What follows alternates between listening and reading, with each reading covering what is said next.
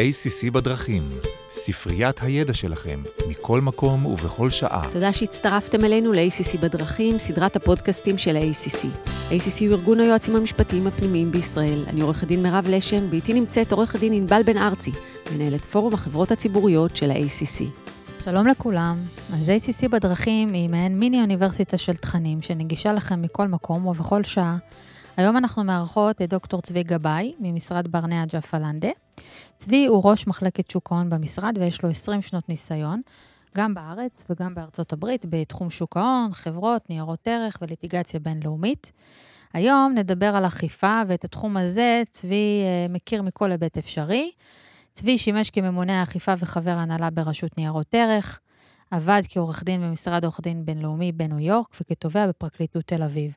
והיום הוא מייצג לקוחות מול רגולטורים, כולל גופי אכיפה שונים בקשר עם חקירות ובירורים מנהליים. גילוי נאות, צבי מוביל את פורום הציות של ה-ACC, ארגון היועצים המשפטיים בישראל. אז שלום צבי, אנחנו שמחות לארח אותך פה. שלום, שלום. לפני שנתחיל, דיסקליימר קצר, הפודקאסט מיועד להעשיר את הידע הכללי שלכם. כל מה שנאמר בפודקאסט הוא בוודאי לא ייעוץ משפטי ולא מחליף כזה. אז אנחנו רוצות בעצם לנצל את ההזדמנות שהגעת אלינו, כדי uh, לדבר uh, כמה דקות uh, על תחום האכיפה המינהלית, ואחר כך לקבל ממך צרור עצות לגבי הניהול השוטף של חברה, uh, גם בשוטף וגם בעת אירוע האכיפה. ואנחנו נתחיל עם שאלה תמימה, מיתממת יותר נכון. לרשות ניירות ערך יש סמכויות אכיפה פליליות. למה היא צריכה גם סמכויות אכיפה מינהליות? טוב, זו שאלה מצוינת. יש שתי סיבות מרכזיות. הראשונה היא ערכית עקרונית והשנייה היא פרגמטית. אז קודם כל ערכית עקרונית, אה, אה, עבירות אה, ניירות ערך לא ירדו מהר סיני לעולם, ובהרבה מאוד מדינות רוב האכיפה בתחום של דיני ניירות ערך היא בכלל לא פלילית. זאת אומרת, בארצות הברית 20% מהאכיפה היא גם פלילית. באנגליה אנחנו מדברים רק על משהו כמו 10%. ה-SEC, הרשות ניירות ערך האמריקאית, שהיא אימתנית וחזקה, אה, אה, אינה מחזיקה בסמכויות אכיפה פליליות בכלל. אז, אז אה, אלטרנטיבה להליך הפלילי שהיה קיים בישראל עד לחקיקת החוק, היא לגמרי נכונה. חוץ מזה, פרגמטית, אכיפה פלילית מצריכה הרבה מאוד זמן, הרבה מאוד משאבים, רף ההוכחה הוא גבוה, מחייב חקירה יסודית וארוכה, זה לוקח הרבה מאוד זמן גם מצד המערכת וגם אה, אה, ההגנה עולה הרבה, הרבה מאוד כסף. ברור שכשהדבר נדרש עושים את זה, אבל לא תמיד זה נדרש, ולכן יש לנו את החלופה. בישראל נבחרה חלופה של אכיפה מינהלית. ואם אנחנו מסתכלים ככה עשר שנים אחורה, האם אתה חושב שחוק אכיפה מינהלית הגשים את המטרות שלו? התשובה הקצרה והפשוטה היא כן. הרשות פחות או יותר הכפילה את כמות התיקים שעוברים ברור עובדתי מעמיק, ייעלה מאוד את האכיפה, הגבירה את כוח ההרתעה שלה, זה, זה הכל בהחלט היה חלק מהמטרות של המהלך הזה. התשובה המורכבת יותר היא שלא הכל ורוד, ובעיניי יש בהליך האכיפה המינהלי כשל עמוק שמאוד מטריד אותי. מה הכשל הבסיסי? הכשל, אה, לדע, לעניות דעתי, שהחוק קובע באכיפה מינהלית יסוד נפשי של רשלנות. זאת אומרת, אין צורך שאתה תדע שאתה מדווח לציבור דיווח מטעה למשל. מספיק שהרשות תחשוב שהיה לך לדעת שמדובר בדיווח מטעה כדי למצוא את עצמך בהליך אכיפה מינהלי. בעיניי, אכיפה על ידי רשויות צריכה להיות מבוססת על מודעות. אנשים צריכים לדעת שמה שהם עשו, מה, לדעת מה הם עשו. אה, בשביל לטפל ברשלנות יש אכיפה פרטית, תביעות נגזרות, ייצוגיות, פרטיות, בעיניי זה בהחלט מספיק. אגב, הכשל ממשיך באיסור הביטוח ושיפוי. בני אדם מתרשלים, זה טבע האדם. כדי להתמודד עם רשלנות, זו שיטה שהתפתחה בעולם, זו לא המצאה שלנו, יש ביטוח ושיפוי. אז אם כבר הולכים על רשלנות, צריך לאזן את זה עם האפשרות להתכסות ביטוחית או שיפויית, אבל כמו שאמרתי, מבחינתי, שורש ה... או הפגם הבסיסי בהליך הזה זה יסוד נפשי של רשלנות. מה בעצם ההשלכות של קביעת היסוד הנפשי מה בעצם ההשלכות של קביעת היסוד הנפשי ברף הזה? אני, אני רואה יותר ויותר תיקים שבהם נושאי משרה פועלים בתום לב. אה, על פי מיטב שיקול הדעת, מתייעצים עם אה, מומחים, ובכל זאת מוצאים את עצמם בהליך אכיפה, מכיוון שהרשות סבורה בחוכמת הרטרוספקטיבה, שאותם נושאי משרה טעו בשיקול הדעת. אכיפה היא אמצעי, היא לא מטרה, ואם מטרת הליך האכיפה היא ללמד אותנו שאסור לטעות, אז חבל על הזמן וחבל על האנרגיה שכולנו השקענו בהליך האכיפה, מכיוון שזה שיעור שאין לנו מה לעשות איתו. זה גם גורם להרתעת יתר. נושאי משרה חוששים, לא יכולים לגדר את הסיכון שלהם מראש, זה כבר פוגע בניהול הסיכונים הנורמלי שכרוך בניהול כל חברה. זה מה שנושאי משרה אוסרים. זאת אומרת, אני אתן לכם דוגמה, אם התגלתה תקלה בחברה, אה, יושב ראש דירקטוריון למשל, מקיים דיון עם המומחים, כן, עם עורך הדין של החברה, רואה החשבון של החברה, החברה אחרי זה פועלת על פי ההמלצות שלהם באופן מלא ומוחלט, אין בכלל פושבק, ובכל זאת יושב ראש דירקטוריון מוצא את עצמו בהליך אכיפה, אז מה הוא אמור לעשות בפעם הבאה? לא להקשיב לרואי החשבון ועורכי הדין שלו. זה, אלה תהליכי אכיפה שבעיניי גורמים נזק ופוגעים בשוק ההון הישראלי.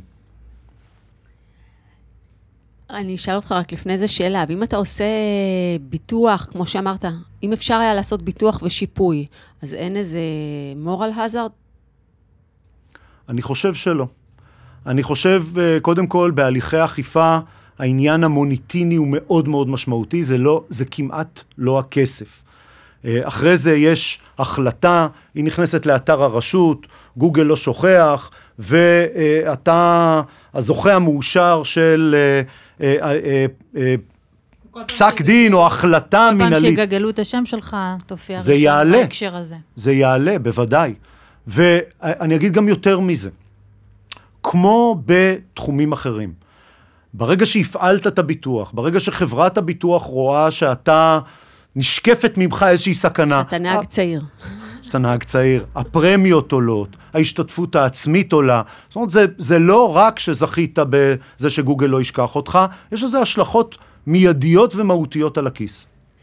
אז מה חברה יכולה לעשות בחיים השוטפים שלה כדי לחזק את מערכות הציות הפנימיות? איזה צרור עצות זהב יש לך עבורה? אז הצעד הראשון כמובן הוא לאמץ תוכנית אכיפה פנימית שמותאמת לחברה ושהחברה מסוגלת לפעול על פיה.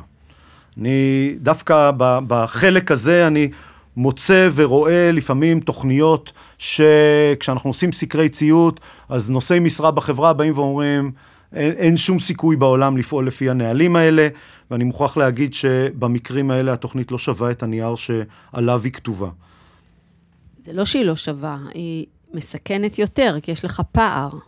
עדיף לא לאמץ תוכנית מאשר אה, לכתוב אותה ולא לעמוד בה ושהיא תהיה לא קשורה למציאות. חד משמעית. כי אם יש לי תוכנית, אם לקחתי מומחה ובנינו איזשהו נוהל ולא פעלנו לפי הנוהל הזה, למעשה, וזה מתחבר דרך אגב למה שאמרתי על הליכי אכיפה מינהליים, אה, אה, הוכחתי רשלנות. מדוע? כי תוכנית האכיפה למעשה קובעת את סטנדרט ההתנהגות.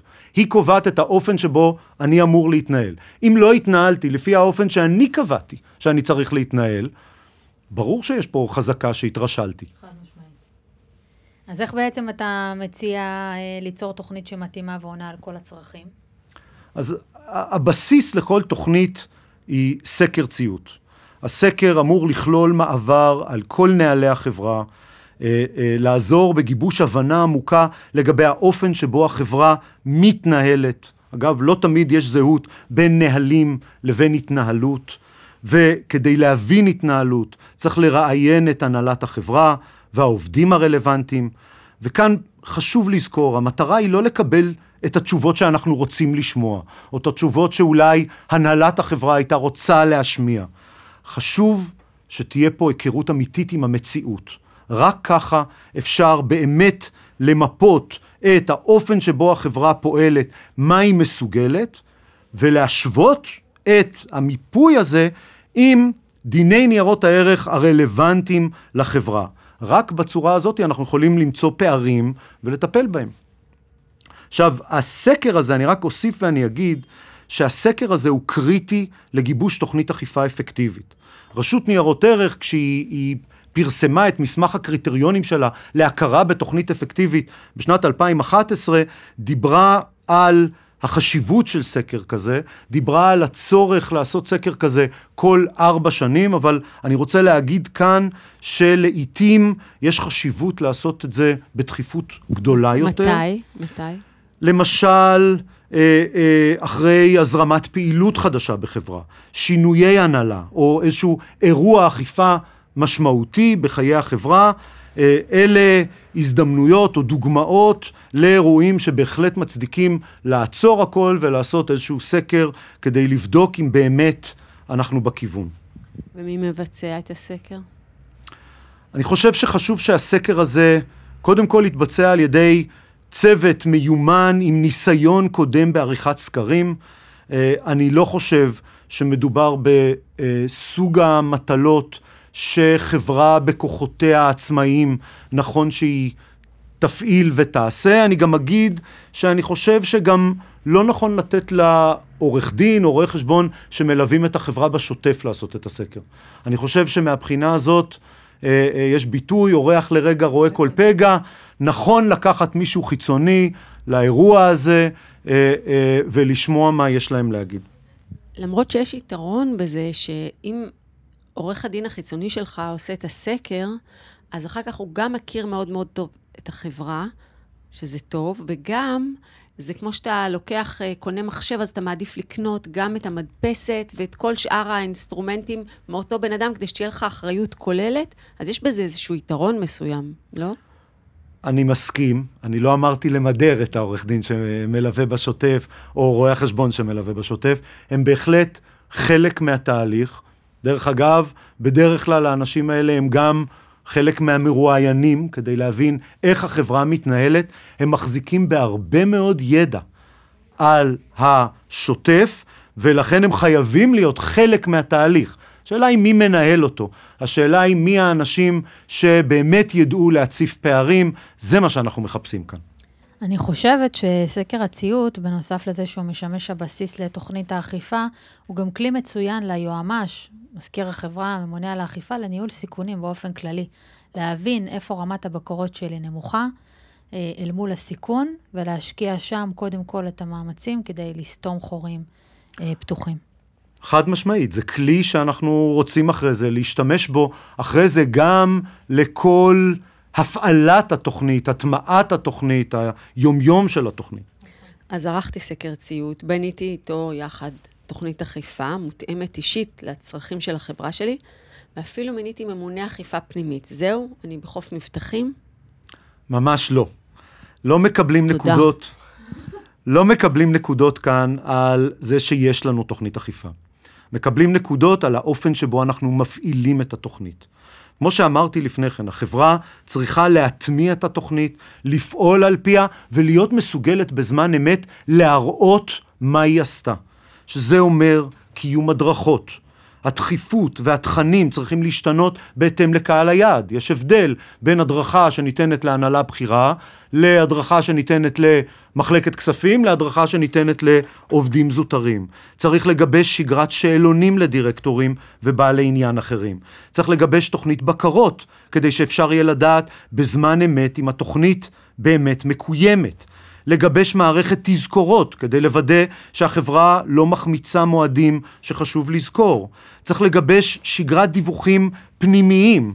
הדירקטוריון צריך להיות מודע לעבודה שנעשית, אבל יותר חשוב, לממצאים.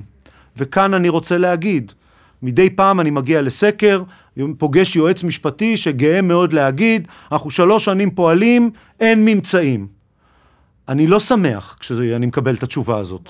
אני מאוד מוטרד, כי יכול להיות, כן, אחד למיליון שהחברה היא פיקס ובאמת אין ממצאים כי הם כולם שם נהדרים. אבל זה באמת האחד למיליון. רוב הסיכוי שפשוט התוכנית לא טובה. ולכן היא לא מאתרת שום דבר. הרבה יועמ"שים אה, שוכחים את החלק של הבקרות. הם uh, זוכרים להפיץ תזכורות וזוכרים לעשות הדרכות, אבל שוכחים לעשות בקרות, כשבקרה היא בעצם לקחת איזשהו נושא, לצלול לעומק ולבדוק אותו. אם למשל מדברים על דיווח של דיווחים מיידיים, מתי נודע לנו מול מתי דיווחנו. האם כללנו בדיווח לפי התוספת החמישית את כל מה שהיינו צריכים? האם בעסקאות עם בעלי עניין אנחנו מסווגים? האם אנחנו חוסמים את העסקאות? מה אנחנו עושים ואיך אנחנו מנהלים את התהליכים? ואני חושבת שזה ממש ממש חשוב. אני רוצה להגיד בהקשר הזה. תוכניות האכיפה, אי אפשר להגיש אותן לרשות ניירות ערך ולקבל ציון.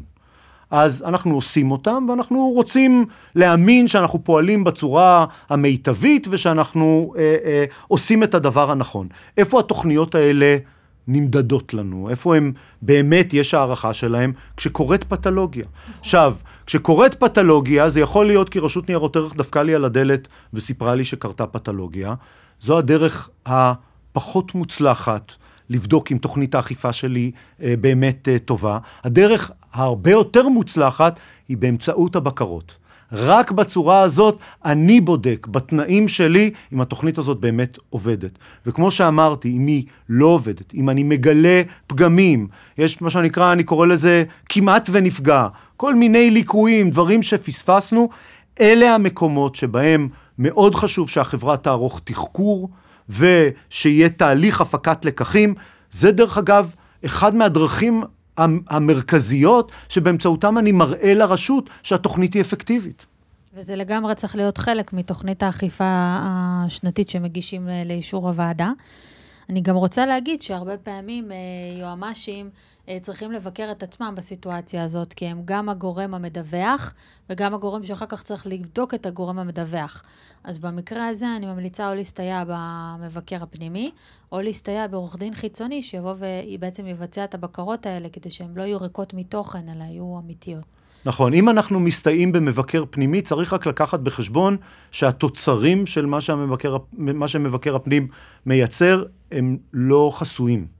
אז צריך פה, לפעמים יש מקרים שבהם אנחנו נרצה שיחול חיסיון, חיסיון קלאסי זה עורך דין לקוח, זה נשמע כאילו אני מקדם את, את, המקצוע, כן. של, את המקצוע שלי, לא, אבל מה נכון. לעשות שזה כן, נכון. חיסיון יעיל. אה, אז בעצם אם אה, נרצה לדבר על, אה, על החלק הפחות נעים, שבו בעצם מתנהלת נגד חברה הליך אכיפה, מתנהל, אז אתה בעצם מלווה הרבה חברות בהליכים כאלה. מה החברה צריכה לעשות ומה אסור לעשות באירועים כאלה? אז קודם כל, זה אולי נשמע טריוויאלי, אבל הדבר הראשון שצריך לעשות הוא לזהות את הסיטואציה ולהבין שאנחנו בהליך אכיפה. מניסיון, לפעמים חברה מקבלת דרישת מסמכים, דרישת מידע מהרשות, ולא מבינה שהליך אכיפה התחיל ושהרכבת יצאה מהתחנה. מהרגע שזה קורה, אה, אנחנו, צר... אנחנו נמצאים באירוע שצריך לנהל אותו. היה לנו באמת, אה, היה לנו פודקאסט עם אה, עורך דין ערן שחם בעניין הזה, והוא אמר, הרבה פעמים אנשים לא מזהים את, ה, את הגלים הקטנים, את הפקים הקטנים, והרעיון הוא שכל גורם בחברה שיש לו איזשהו ממשק חיצוני עם אחת הרשויות, הרשות ניירות ערך וכולי, אין ספק, לה, לה, להרים דגל.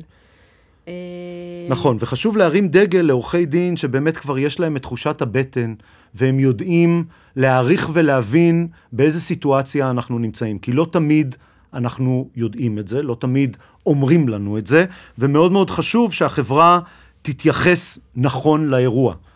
ואני אגיד, אה, אולי אתה קצת, מרוב שאמרת, לא נעים לך כבר מרוב שאתה אומר, צריך לי עורך דין, עורך דין, פה כדאי מאוד להתייעץ עם עורך דין חיצוני, מומחה, בעל ניסיון, עם ממשקים מול הרשות. אני גם אגיד בהקשר הזה, שלפעמים בקשות המידע האלה, זאת אומרת, אני, אני, אני רואה שני סוגים של תגובות. מצד אחד, לפעמים אני רואה פאניקה, ואז אנחנו רואים חברות שמגיבות מהבטן. וזה לא טוב.